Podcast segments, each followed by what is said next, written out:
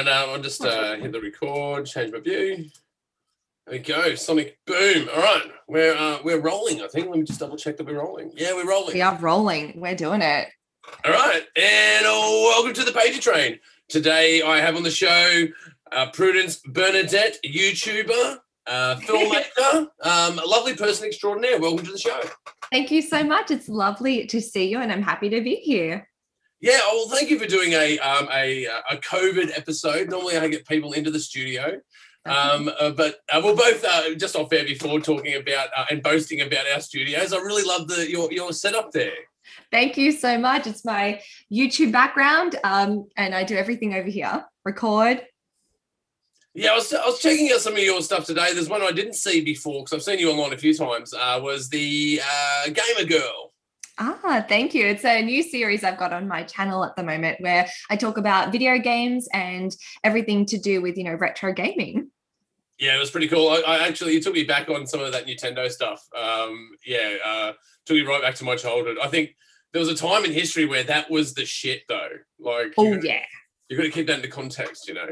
Absolutely. Uh, the, yeah, yeah, totally. Like we look back at it now as um like this um uh you know um classic arcade yeah like that you know i think like the golden age of gaming like in the um, early 80s when you know nintendo was first happening you know we had zelda come out mario it was just everything.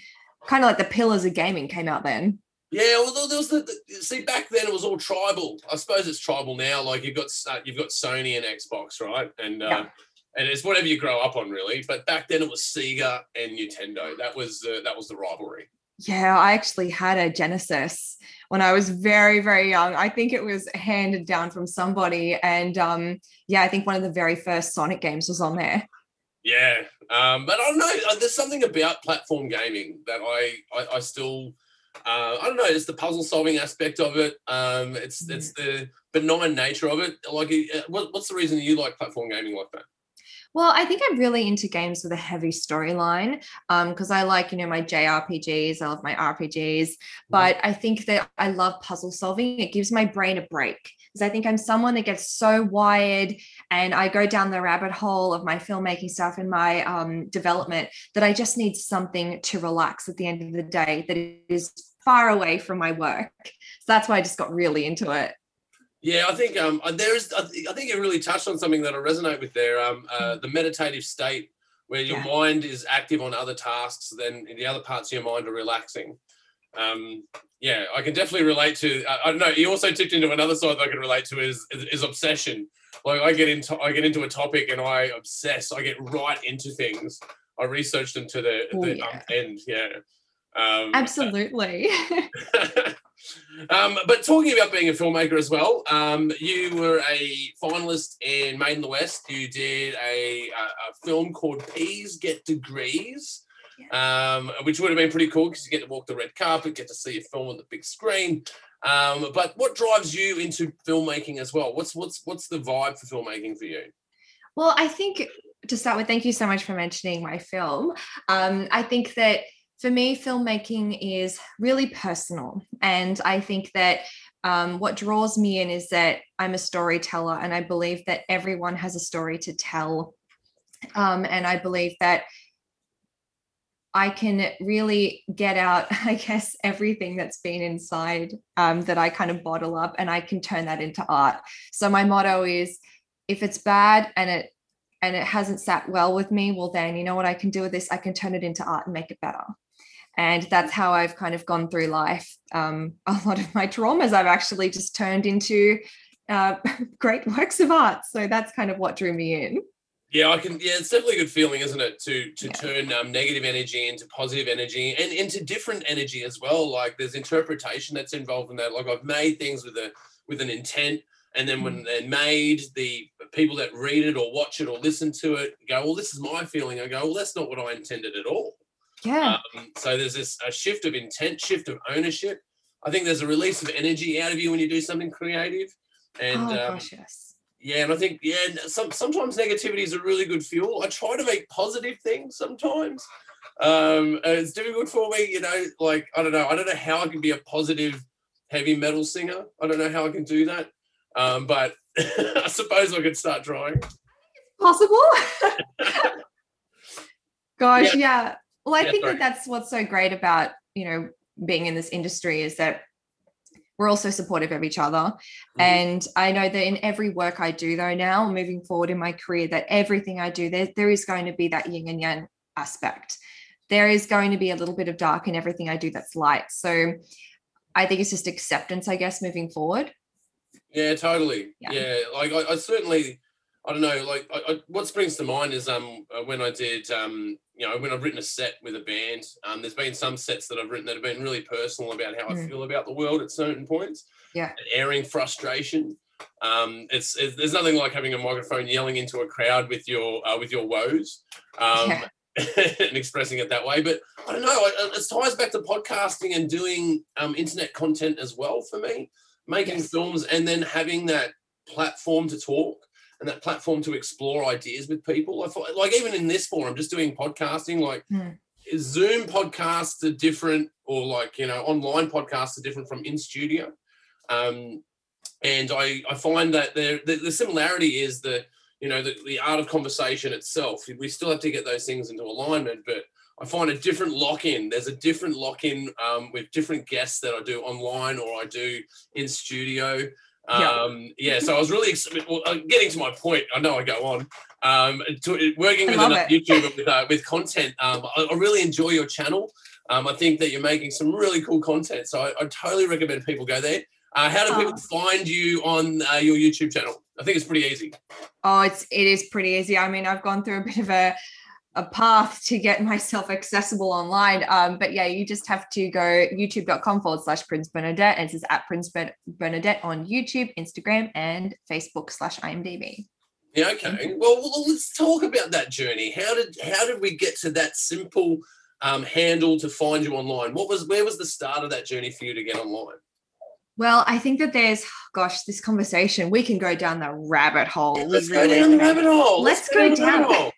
We can. I think that I, you know, I started, look, for me, I started working on a series called Please Stop Talking, which was this original cartoon idea that I had in 2017. And it was this simple series about um, a little rabbit called Bun Bun, and it was a slice of life comedy, you know, 30 second videos that I was putting up.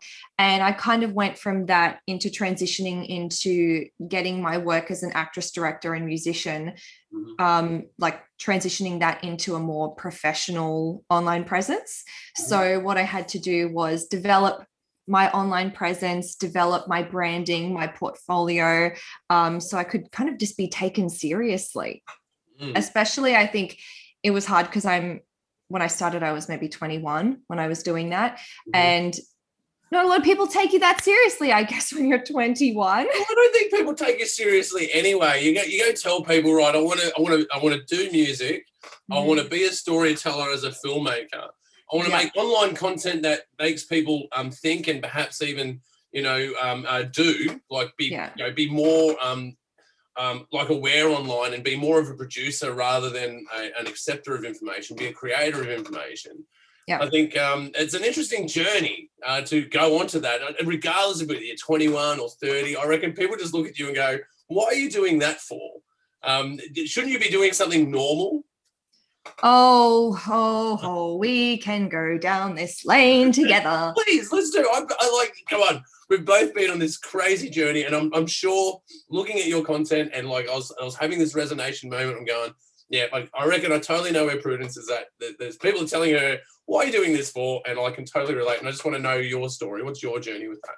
Look, I think that the biggest thing I've had to learn over the last, I'm going to say, two years is the why why are you doing this? Why are you the best person to tell this story? Why are you the best person to direct this?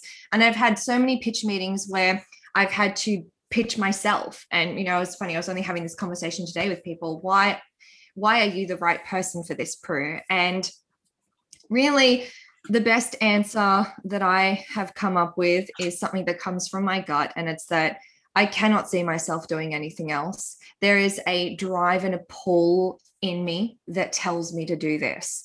Mm. there's it's almost like an adrenaline rush when I start to work that drives me to keep going every day. And if I didn't have that running through my veins, then choose something else. Mm. You know, because I it's there's too much co- competition. It's too saturated. Yeah, totally. I think there's there's certainly the brightness of everything. You know, there's the there's the glim and glamour, uh, glamour of it. Like there's the performance of music and like entertaining someone is a good feeling. Um, you know, um, having good conversations with people that that's a good feeling. Um, creating spaces and like um, you know um, uh, displaying art, curating art, making art. Um, th- these are all good feelings, Yes. but there's a a dark side to it. It's a lot of work, man. There's a lot of work involved in it. You can't just sort of fly by the seat of your pants. You've got to be targeted. And like I think you brought up before, being professional. Um, you've got to have Oh, a professional outlook on what you're doing. At the end of the day, I know that this is a bit of a controversial opinion, but it's called show business for a Mm. reason. It's a business. It's same as the music business. Mm. There is an aspect of every actor or filmmaker or musician or even YouTuber out there where unfortunately, you know, there's admin. I mean, you should see all the paperwork I have for this stuff. Like you guys, I mean, I know that you understand this more than anyone else, but a lot of people only see the final product and Mm. go, oh, that was just a 30 second video. You didn't do anything. You know, there's all the production, the planning, the lighting. I've got to make sure that I'm doing something that's trending currently. And then on top of that, you know, like with my acting work, I have a coach. I go to weekly coaching. I go to classes. I, I've had, you know, people in the industry help me with my branding on my portfolio. There is, you got a lot of people only see the tip of the iceberg when there is a thousand things on that list that I've had to do. And I'm sure, I- I mean, with Made in the West, with the amount of work you guys put in, it is insane. Yeah, it moves from being just uh, like an email conversation because that's Oh. where it's still like when I first started the festival, it's email conversations. You talk to people that want to go to the festival, you talk to Yeah. people that want to enter the festival. But all of a sudden, once you start getting beyond hundreds of people, um, it will turn into what you'd call like a, an administrative architecture. You need a response time because if 200 people email you, you can't have the time to respond to them all individually. You need automated responses. You need to have um, um, checks and notifications with your people to make sure that you know when you're being contacted by someone. Um, Correct. you need to have a conversation with people. So you need to make sure that you are putting out content on these platforms that create conversation um, that's relevant to what you're doing. So therefore, you need to do research into what that content needs to be. You Yes. all need to create that content yourself. Um, and then there's the administrative arm of creating content. Um, like even the, uh, yeah, yeah, everything from this podcast, like this, we're, in, we're we're we are on a tick box for me in a spreadsheet at the moment. So you know, I've got I've got my Oh, yeah. targets, I've got my interviews for the year, and I need to go through these checkpoints, and that's just my humble little podcast. Never alone all of your profile, and I think that's that's the that's the that's the the dark side, not the dark side. I think that makes it negative. Like it, it feels negative because it's a lot of work, but it's actually the part that makes you sort of target hardened, and it makes you a better vector for good ideas and and, and talented people. Well, absolutely. I mean, don't don't sell yourself so short. I think that your podcast is so successful for a reason, and you're talking to people who are, you know, new green shoots in the industry, or even some really established people. Um, and I think it's really important to, I mean, acknowledge that yeah, I'm a ticky box, but on your list or your spreadsheet right now. But that's great. You're doing your job. This is a job, and I'm I'm the biggest advocate for making sure that everyone knows this is a job we need to make sure that we acknowledge our gaffers. We need to make sure we acknowledge our lighting people, Mm. right down to the person that holds our boom. We have to respect every single job in this field. So I love what you're doing and Mm. kudos to you. Yeah, thanks, Prue. I, I, I, look at it this way: like, um, there's got to be you got to be prepared to do every job. Um, if you're going to if you're going to start a business or be a practitioner, Mhm. especially in the field of media, there are so many arms of media. If you you need to be able to do like anything from designing a poster to designing a T-shirt to um, um, coming uh, working with a musician to come up with a riff, doing a voiceover, um, doing uh, uh, video editing, video capture, audio capture, um, and all the nuances that are in all those fields that I just mentioned, which are vast and many. Um, if you're going to be a practitioner, you've got to be prepared to do all of that. Um, Yeah, it's not just about being an actor or being a director. I can tell you no one in this industry has just studied for that one thing. Mm. We all have to learn every aspect. Because how am I going to be a good actor if I don't know my framing? How am yeah. I going to be a good actor if I don't know how I look on camera? So I think that everyone should learn both sides of the coin before you know, going into a professional job. Yeah, just thinking that you're going to rock up on set, you're going to go to your trailer. Um, uh, the director's going to be a bit narky, but you'll get around that with your personality. Um, I think, yeah, there's there's more to it, folks. There's a lot more to it. Let's all laugh in unison. Absolutely. Oh that is not, like it's just so not how this is. I think that it's true. It's like 1% glam, 99% hard work. And not a lot of people want to know about that 99%. Yeah. Barely anyone does. Well, I think, but, but Prue, I think the 99% is the juice as well. You know, oh, that's yes. If you're not passionate about what you're doing, then why aren't you worried about that 99%? Like I like I, I, I revel in the fact that I could be someone's audio person or their cinematographer or all their henchman and goon in the film. You know, like whatever you want, man. I can I can facilitate some way, or if I don't, if I can't do it, I can find someone that can. Yes. Um, so I, I don't know. I just in, I'm, I've embedded myself in it, and I think um, yeah, and that's that's the juice, man. That's why it's cool. Like uh, especially, I learned that in the music industry. I was in the. I started in music first and then I don't know. There's there's a sort of like a underground following that goes with heavy metal, and that underground following is something that inspired me, and I wanted to try and translate that across to to film.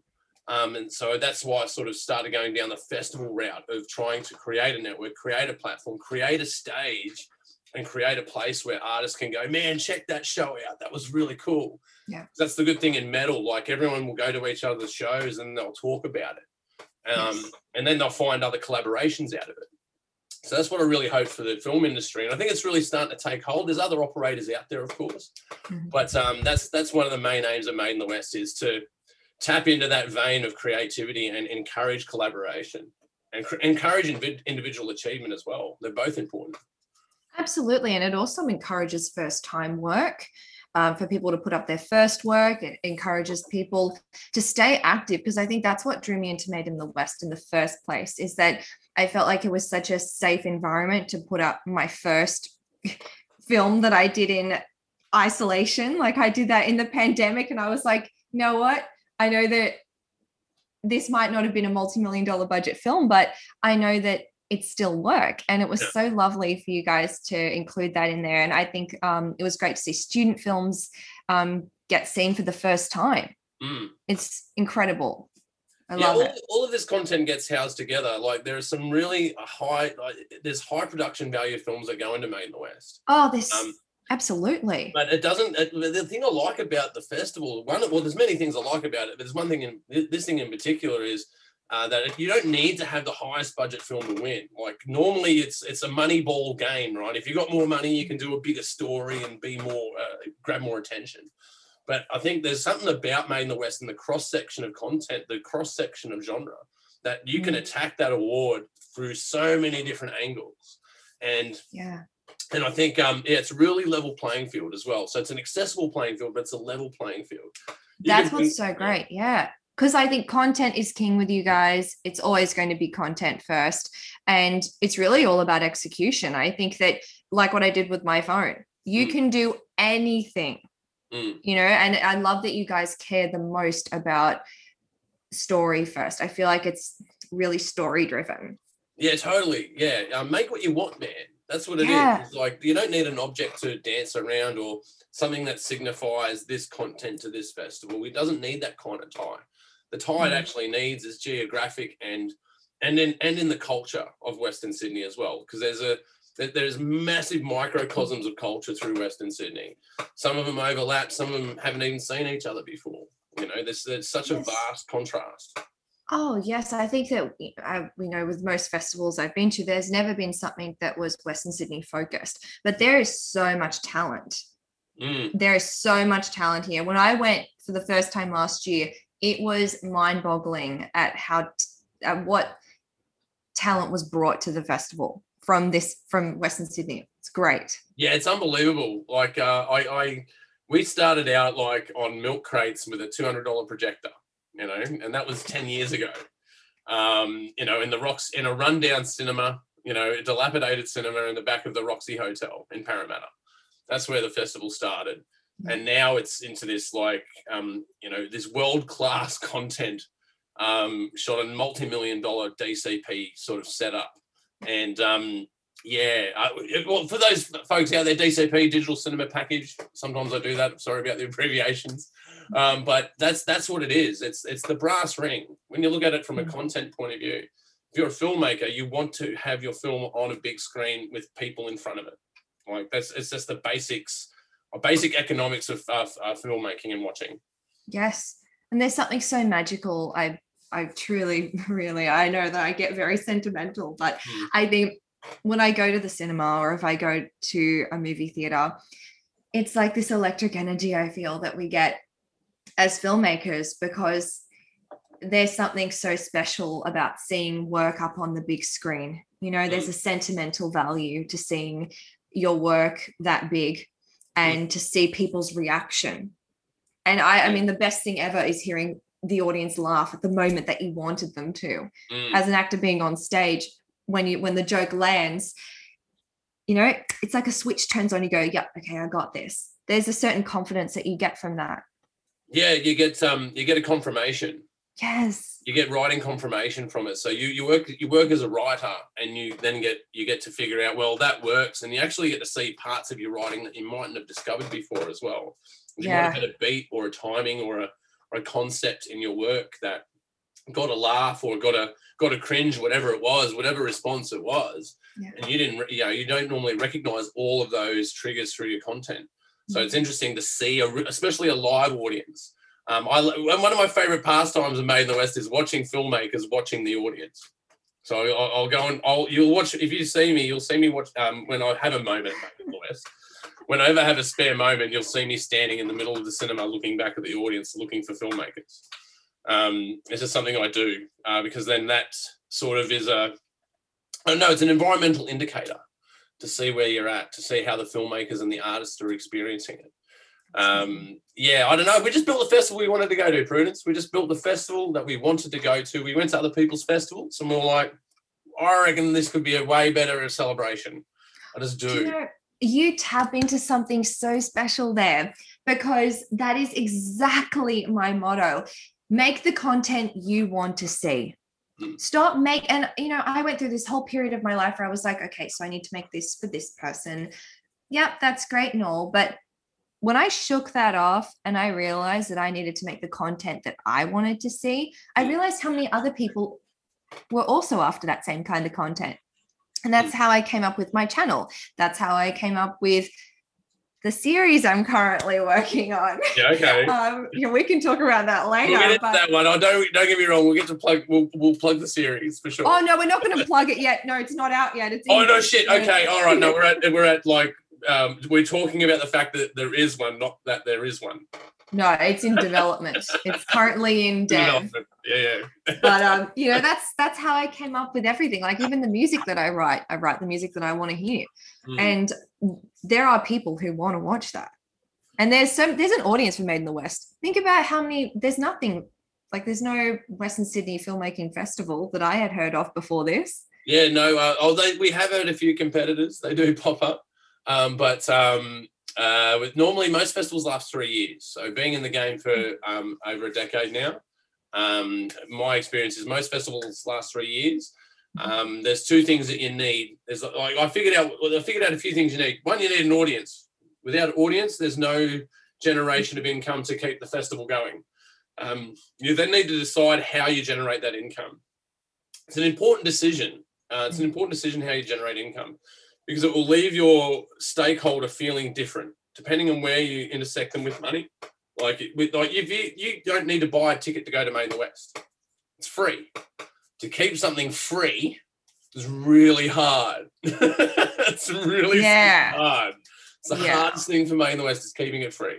Every year, there's always a reason for someone to pipe up and go, can we put a ticket sale on this? And there's so many vested interests that want to do that but then you go, no, it's got to be accessible. If you want more people, you open another, you know, you open up more spaces. create more opportunities to collect income, selling of drinks, selling of food, merchandise, whatever you want to do. But the, the festival remains free. Yeah, hard yeah. to do. oh, I know. Look, I totally understand how difficult that is. Absolutely.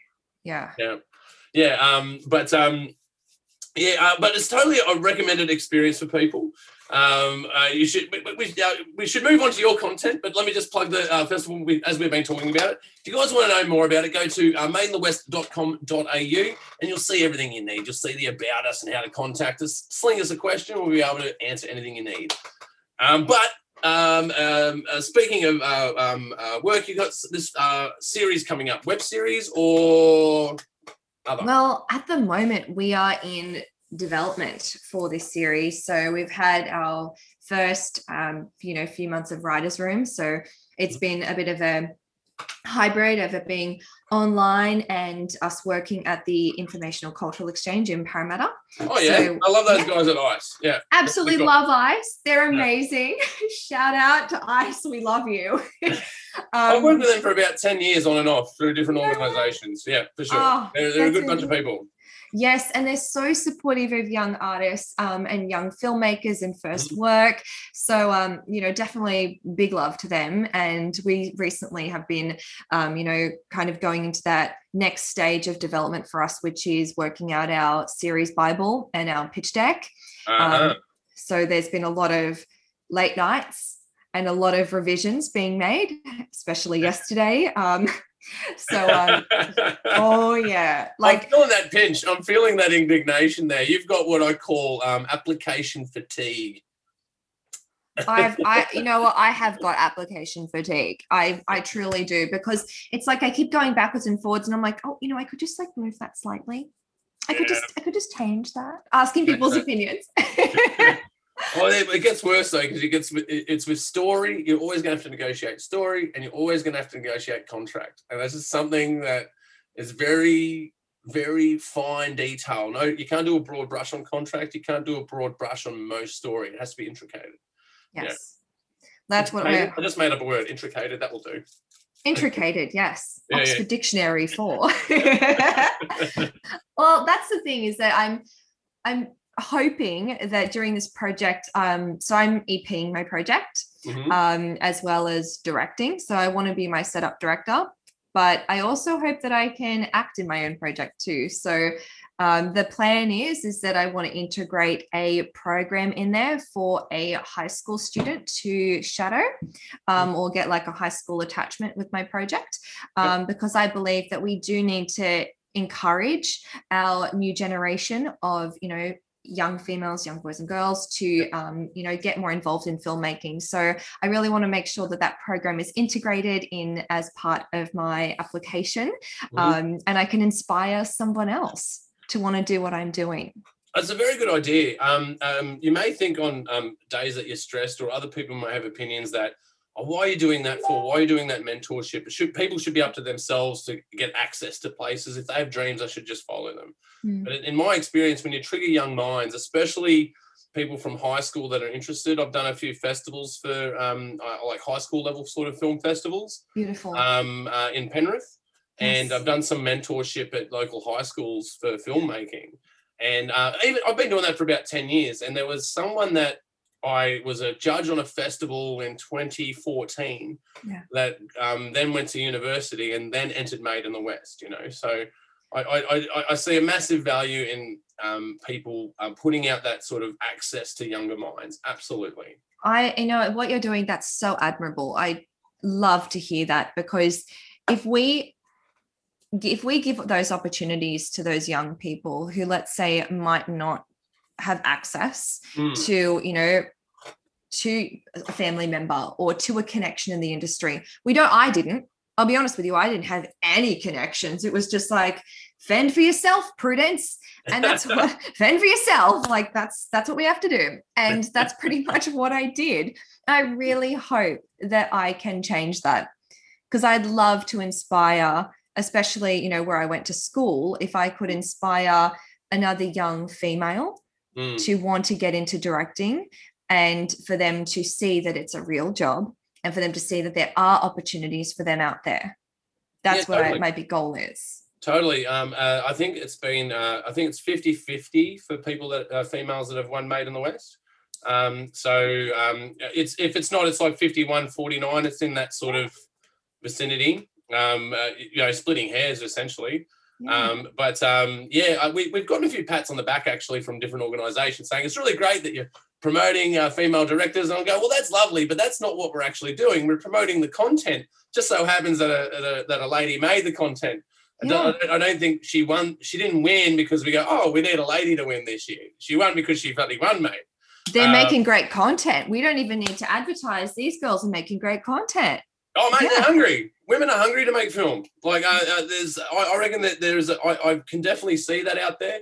Um, there's definitely um, a bigger up, uptake in um, females involved in film, and I think, um, you know, just because of um, social pressures in the past, um, women uh, tend to be, um, uh, especially um, uh, driven women, like are insanely driven. Um, I, I've met women that would be of the persuasion, well, I've got to work twice as hard as a bloke to get noticed, and you put that Mm. kind of mentality into a creative space, you're gonna you're gonna have some Terminator filmmakers out there. It's just that's just that's just mathematical.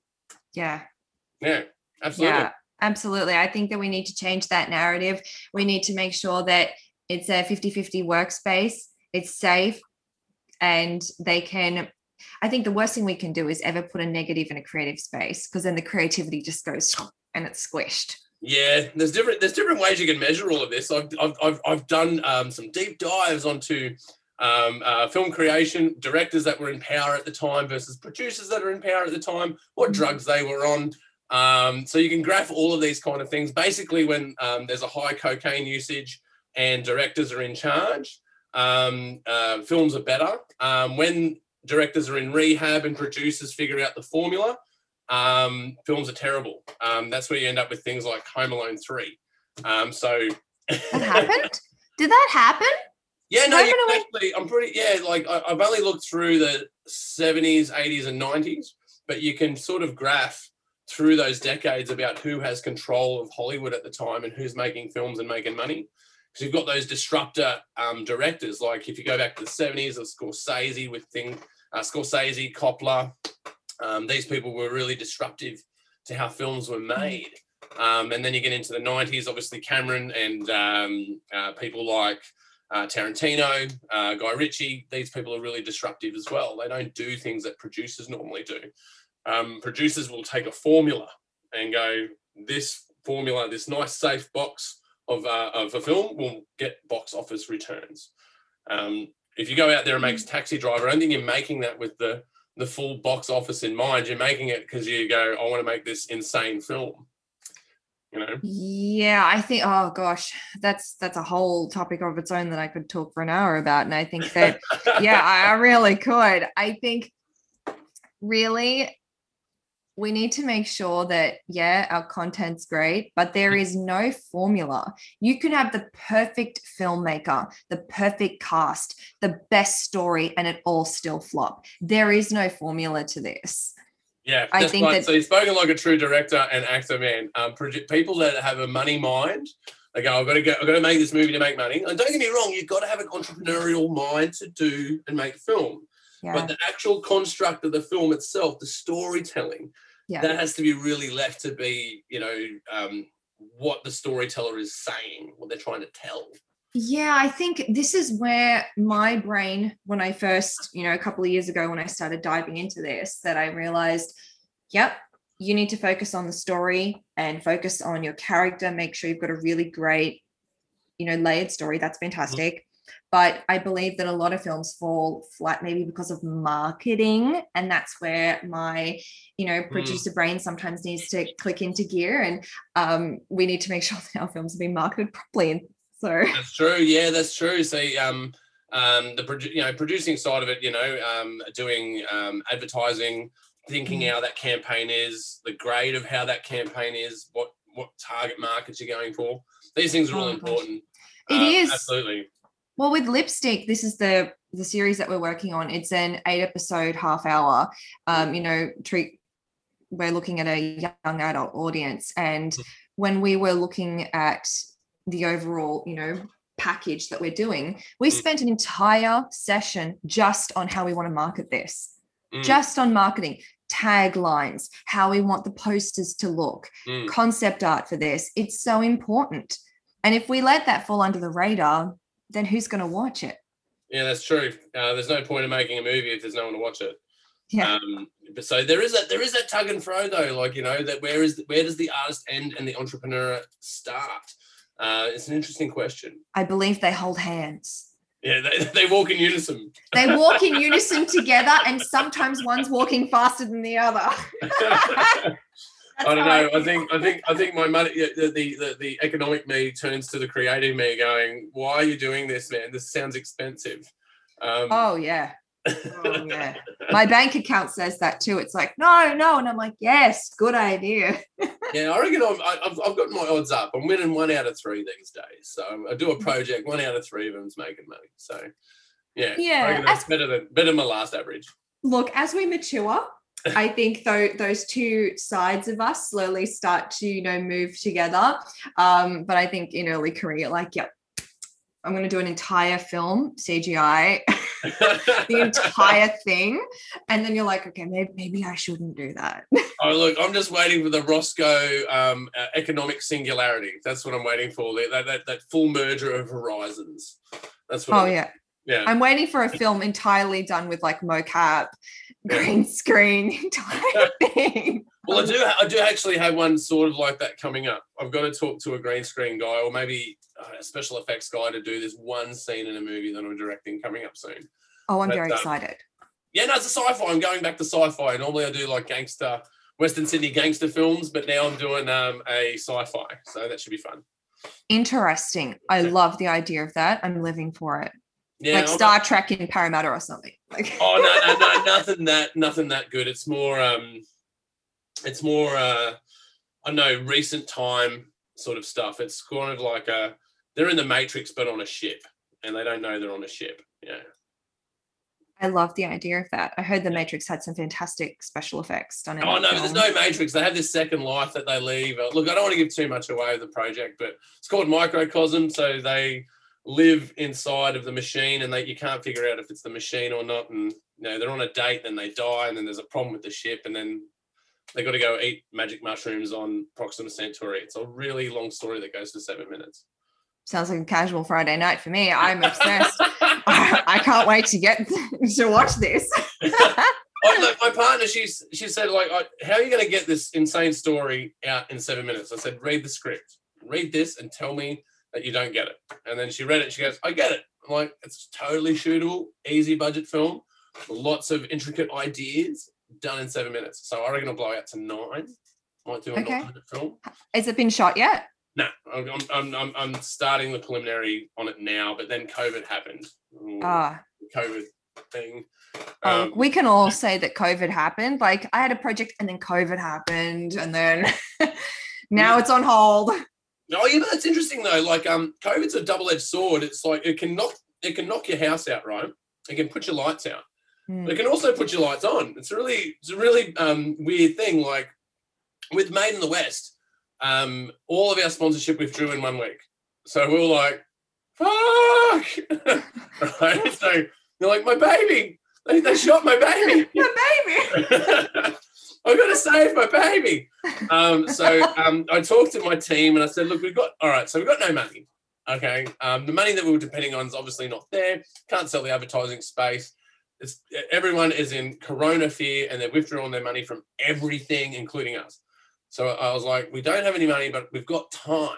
Yeah. So we use time to our advantage. So we made like a six part series about resurrecting content from 2014 to 2018.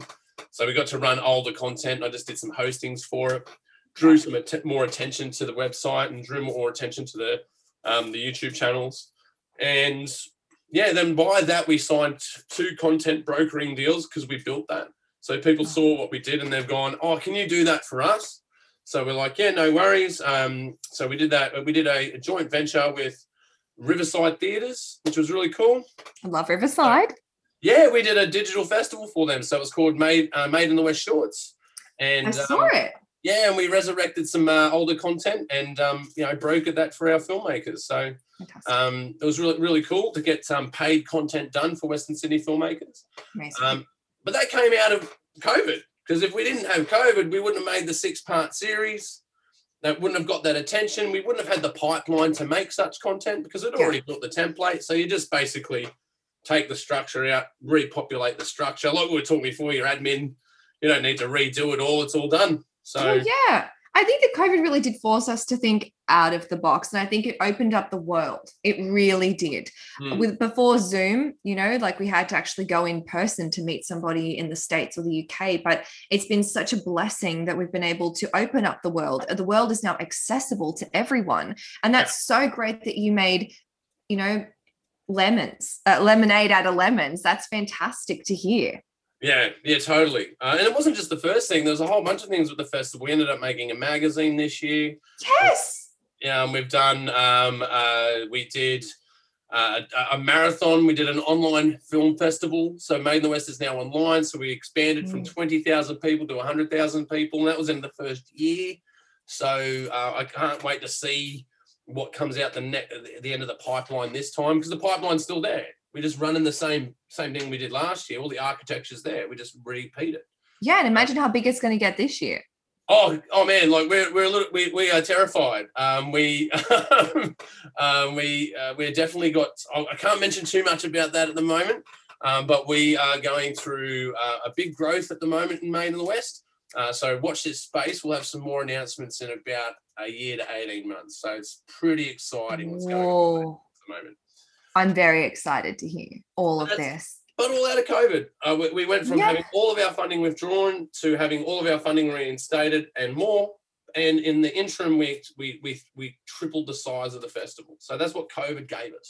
Look, you know, we need to just trust the process. Trust mm. the process sometimes and say, I'm going to ride this wave for what it is. Mm. And it is what it is. We all went through the same thing.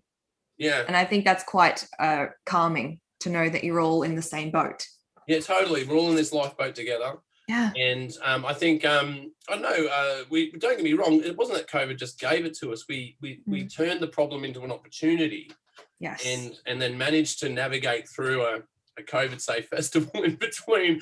Don't ask me how we did that. It's an insane amount of work. It's, it's I, I, think I need to do a couple of shots of bloody tequila talking about it.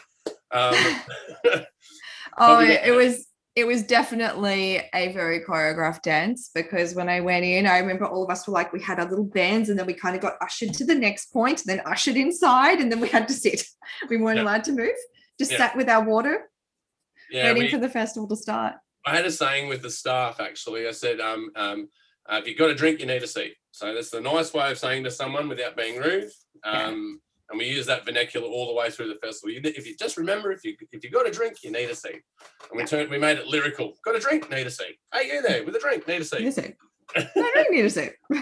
I don't love that. that person. Yeah, don't, if you're at a COVID safe event with a drink in your hand, you're not going to get photographed. Just saying. Okay. Everyone drops the drink. you want a photograph at a festival in this day and age? Put your drink down. You'll get your photo taken. We won't take photos of anyone that's holding a drink. Yeah, don't want photographic evidence of that. That's it. Oh well, we didn't want you know because you got a responsibility to the, the, the venue, you got a responsibility to the festival, the festival goers, the filmmakers. A lot of responsibility there, so you got to yeah. do things properly. Totally. Um, oh, well, we went to other people's festivals, saw that did COVID safe, and we're like, they're not doing anything. Um, but we we'll do it properly. Yeah. We'll do it properly. Um, but um, uh, oh, speaking of which, as well, like um, Hangouts. Um, we've recently started up um, the online networking event, which we affectionately call One, uh, which is an acronym O N E, One, uh, online networking event. Um, um, and we're talking about um, uh, access to um, uh, people on Zoom. I think you've been to a couple of these actually, the networking events we do on Zoom. And they are the highlight of my day. I love going to these events and seeing you and Misty, and I've made so many friends now. I love them. Yeah, they're really cool. Like uh, they're accessible. Like we had people from California, um, San Francisco, um, uh, in the film industry talking to us in Australia. It was really cool. It's amazing. I love coming to them, and it's so great to to hear about what's happening in the film industry in all different parts of the world. Mm. Um, and you know, to not only connect with people, but also make you know some really great, genuine friendships. Yeah, totally, totally. Um, I, we didn't think it was going to get any legs. Actually, we thought we were just going to be a whole bunch of nerds sitting around talking film. Uh, turns out, turns out it was a whole bunch of nerds uh, sitting around talking film, which was really cool. Oh yeah, I used to think it would just be. I used to feel so isolated, you know. And from these events on Zoom, it's made me realize, oh, so it's not just me. Like, there's a thousand nerds out there that we can all do Zoom with. I can geek out for four hours with you guys, and no one's going to think I'm weird. Yeah, that's true. Great. That's true. That's very true. Um, I don't know. I just I, I, like we did the a big shout out to Maddie C. Vella. Actually, we do the um, uh, Western Sydney Filmmakers Hangout, which is usually at the Park Royal um, in uh, Parramatta. Yeah. So we do those hangouts, but um, not everyone always wants to go to a hangout. So that's more of a social event, I think. With the and don't get me wrong, there's a social aspect to the online networking event, but there's also a structure. It's a structured event. So um, I we basically had a we had a really cool meeting about the structure of that um, uh, great meet and greet because yeah. there's actually a pathway. It's a choose your own adventure. That's we've used a TV model and adapted it to a choose your own adventure, and then adapted that to Zoom. Yeah. Um, so it's a really bizarre formula that we use to do that, but um, we found it really entertaining, like surprisingly entertaining. Uh, we took something that's really corporatey because Zoom's pretty corporatey, um, and we turned it into something that was a bit more aesthetic and a bit more pleasurable. I liked it. I think that um, it's different to a you know more um, I guess social environment because sometimes there are people who are a little bit more shy or intimidated, and it lets those people make a connection to someone that they might not have in real life. So there is a massive positive to that for some people. Yeah, totally. Totally. I think, um, yeah, uh, that's one thing I realized. Like, um, not everyone wants to go out and have a pint or have a have a gin and tonic. They want to just um, stay at home and, and and meet with people. So there's different personality types that we've tapped into. So that's really exciting for me. I just, um, yeah, I just didn't. It's just one of those things I had a blind spot to, and I'm really glad that we sort of mm-hmm. stumbled upon that in in, in this way. But again, comes back to COVID. We would never have used that platform in that sense with that sort of thinking if it wasn't for COVID. And I, I don't think we would have enticed anyone to come along to something like that if it wasn't for COVID. Yeah, I'll and look like I love the way that you guys um well did the whole choose your own adventure. I mm. thought that it was um it was innovative. I've never been to something like that before where we got to choose what we wanted to do. Mm. Yeah, I, there's this one question though in there that's a, it's like it's right at the end. It's a Roscoe question, and it says you've got seven minutes to come up with a seven-minute film, and one of you have to pitch it. So seven people have to come up with a seven-minute film and then pitch it.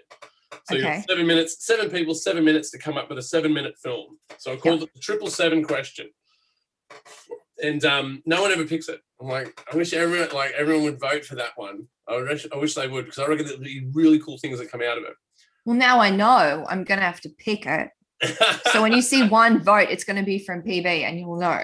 Well, make sure that you're out there rallying for it. Like, you know, you got to you got to pipe up and say, "Hey, make sure you choose this one, man. This is the triple seven question that I've heard about." Don't you worry. I'm gonna be like, guys, okay, everyone in my breakout room, we're gonna pick this question, okay? we're gonna win. Yeah, totally, totally. Um, yeah. Um, yeah, but um, other than uh, lipstick, have you got any other uh, projects that are on the boil? Are you currently finishing any projects or starting any new other uh, other new ones? See, at the moment, I'm I'm running. I totally feel you when you say running a business because that is what I'm doing. So I'm currently working on my channel. Mm-hmm. So channel videos once or twice a week. So I do one YouTube short, one long form video on there, yeah. um, on music, art, film, or video games once mm-hmm. a week. Then I have original music that I'm going to start launching next, like a Triple J Unearthed feel. So okay. I'm going to upload just a single and see how that goes. So um, I produce my own music for myself. So yeah, get into that.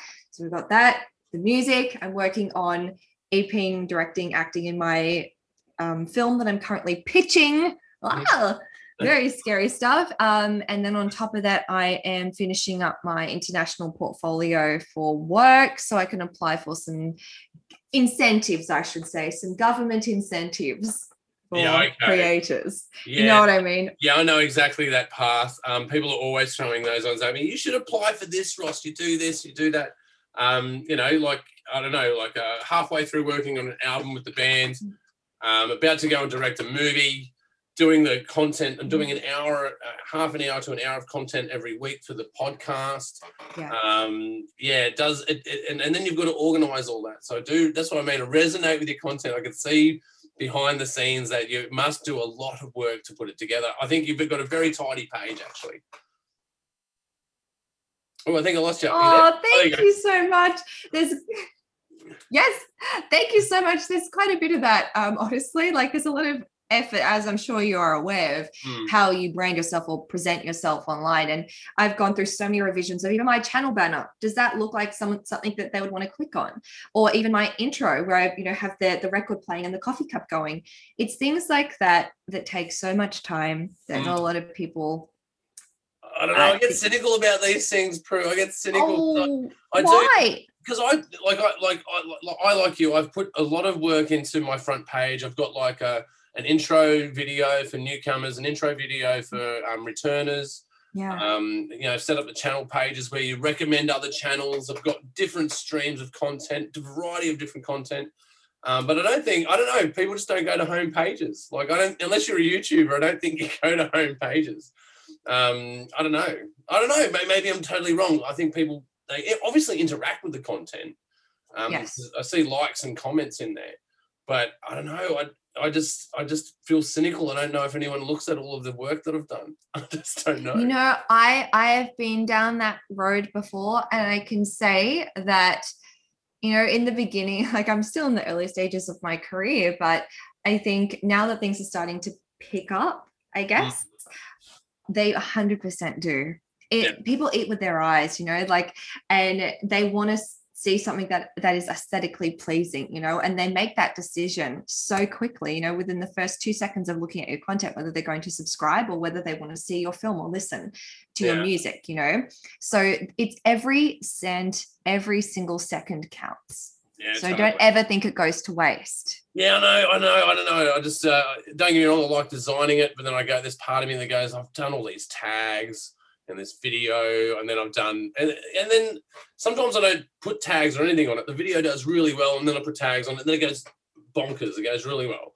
Uh, sometimes I tag the shit out of stuff, and it doesn't doesn't go anywhere. It just depends on who's watching what at what time and what people are looking for.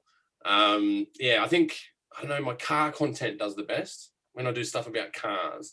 I'm moving into telescopes next. That's my next one. We're going to do some telescope content. Okay. Telescope content. Is that on your Roscoe page or is that on a separate one? Oh no, I'll put it, I'll whack it on still searching as well. So um, okay, I, okay. I'm an avid um, uh, astrophotographer. So I take photos through different devices through different telescopes. Oh, so wow. I'm um, buying a new telescope soon. But I like to get this. I like to take the shittiest thing yep. and get a really good image out of it. So I've got the best one I've done is like a, a four inch telescope, you know, one of those old sort of four inches like that. And I've stuck a phone on the end of it and, you know, gotten a photo of the moon. Oh and, my God. Do you know, just popped into my head. Oh. I know this is so bad. I was like, this is a Nokia 64. You will not believe. Yeah, that's it. you can get. I like to find the shitty, like to get a re- like I like to get a really good image some out of some really shit equipment. Like oh, it's like taking. I, I guess the philosophy is it's like taking a a really small hatchback and then taking it on a racetrack and absolutely flogging it till the doors fall off. Oh, that's, that's a good idea. I love this. Yeah, that's why I say it. It's like over revving your phone, you know. Um, oh, you know what? You've given me idea. Okay, I'm gonna take the first iPhone, like a the iPhone one. 3G, the iPhone one, and make a film with the iPhone one. yeah, that's it. Like make see what you can get out of very little. That's what that's what I like. But at the other end of it, I like to. Um, uh, the next upgrade I'm doing, like you pretty much need to own your own personal like um, observatory to beat it. Like that's the that's where I'm going next. So 16 inch Dobsonian telescope is my next endeavor. Well, when you achieve that, um, give me a call. I'd love to see that picture. Yeah, totally. I felt really bad though. I felt bad for my neighbors. Uh, the other remember the lunar eclipse that was recent? We had a lunar eclipse. Yes, we did. So I, I hooked up a um uh, a, a s- uh, like an iPhone 8 to an 8 inch no sorry a 6 inch Dobsonian telescope, and I'm out in the front lawn looking at the moon. And my neighbours were out in the front lawn, and they go, "What are you doing, Ross?" I said, "I'm looking at the um at the uh, blood moon, and I had a little remote hooked up to the phone, a little Bluetooth, so it can take photos. I'm taking photos as I'm talking to them, and I'm zooming in, going, "This is really amazing." And they were sort of queuing, like, "Can we come have a look?" But I didn't give them an angle to come and have a look. I'm like, "Well, you guys have a good night, and I'll see you later." And then I walked inside, realizing, "Oh, they probably wanted to have a look through the telescope, and I was being really rude." And I, I've just walked inside with all my gear, going, "You have a good night, see ya." like, yeah, bye. Yeah, bye. do you know you have given me such an idea? I know this is take this in the right way, but it would be so funny to make like a mockumentary about this, like totally. about a guy who's just like, man, I'm gonna take the best photo of the stars with this 3ds camera. Yeah. You should see what I can take. That would be so funny. yeah, only I may look at the telescope. Yeah, yeah. Not you peasants, only me. You could do so much with that. Yeah, I reckon. I reckon I've just come up with a short film uh, comedy right there. I honestly, I think I'm going to take that idea and run with it. Made in the West 2021. Get ready. I'm not kidding you. I would totally do this. Oh well, look. I, I, just I, mean, I think it's about time to wrap up. So um, let me um, uh, just uh, let our viewers know, let our listeners and viewers know where can they find your YouTube channel. Yeah, so you just go to YouTube, www.youtube.com forward slash Prudence Bernadette. Yeah. Or um, actually, I, re- I reckon a good way is I just type Pru- uh, Prudence Bernadette into the internet, and you were the number one. I think. You're There only one. There's only one. So, yeah, definitely. There aren't many Good. Prudences. Old lady name. Uh, but be sure to go out and check out uh, Prudence's website. Hey, uh, it's been really good having you on um, uh, the show. I really enjoyed uh, our, our time together. Oh, me too. And um, I hope I can come back. This was so much fun. Yeah, totally. Um, it would be great. Uh, come by and do a studio interview, or we can do another Zoom one. Oh, let's do it in real life. I miss some human interaction. Yeah, there's a, this, as I said, the studio uh, experience is different. They're both fun, but the studio is is I don't know. You get to see someone's body language. You got them. You're really locked into each other. Yeah. Um, you know, I've got the producer there that can just pull stuff up on the internet for us, so we can talk about absolute crazy shit and then confirm it later. Um, so yeah, it, it's just a different experience. Super excited for that. Let's do it. All right, I'll, I'll add you into my spreadsheet further down the list, and I uh, hope I'm in that spreadsheet. yeah, yeah, yeah. You're on the hit list. You're, you've been on hit list for a while. I have a, a spreadsheet of targets and people. Uh, I have different columns. People that are suggested to me, people that I've been seeing their content, or um, uh, particular musicians or actors, directors. Um, yeah, so I've got to go through the list and then book people as the year goes on because everyone's always busy. Oh, look, I will always make time for Roscoe and the Pagey train. Always. I, it's always in my spreadsheet. I think that's the that's definitely the uh, the saying of the week. I'm going to adopt that. Uh, when Misty does something really cool, I'm going to go. Well, that's in my spreadsheet, mate. You're, That's you're in my spreadsheet. Oh, yeah. Use it. That's fine. Copyright Prince Benedict 2021. yeah, yeah. Um, uh, um, royalties paid to uh, PO Box. Um, but anyway, once again, Prudence, thank you for being on the show. Not a problem. And uh, guys, you've been watching the Pagey Train. You can find us on Spotify, Apple iTunes, Amazon, iHeartRadio, YouTube, um, and basically anywhere you find podcasts. Just type the Pagey Train in, and I'm sure you'll be the first ranking uh, that comes up. You've been watching the Pagey Train, and we'll see you next time. On my spreadsheet. Oh wow, uh, what a what a sign off! Um, that was really cool. yeah, that was so much fun. I am super pumped to do this again and also to um yeah, like see what happens with your short film and the telescope. Yeah, yeah, that should be all right. So there we go. Um, it's going to be some time though. I've got to do some things. I've got a lot to do, but that's my next target. Yeah, Um, I better push stop on the record actually. maybe. Yeah, push stop here. And I was got I had a suggestion for you.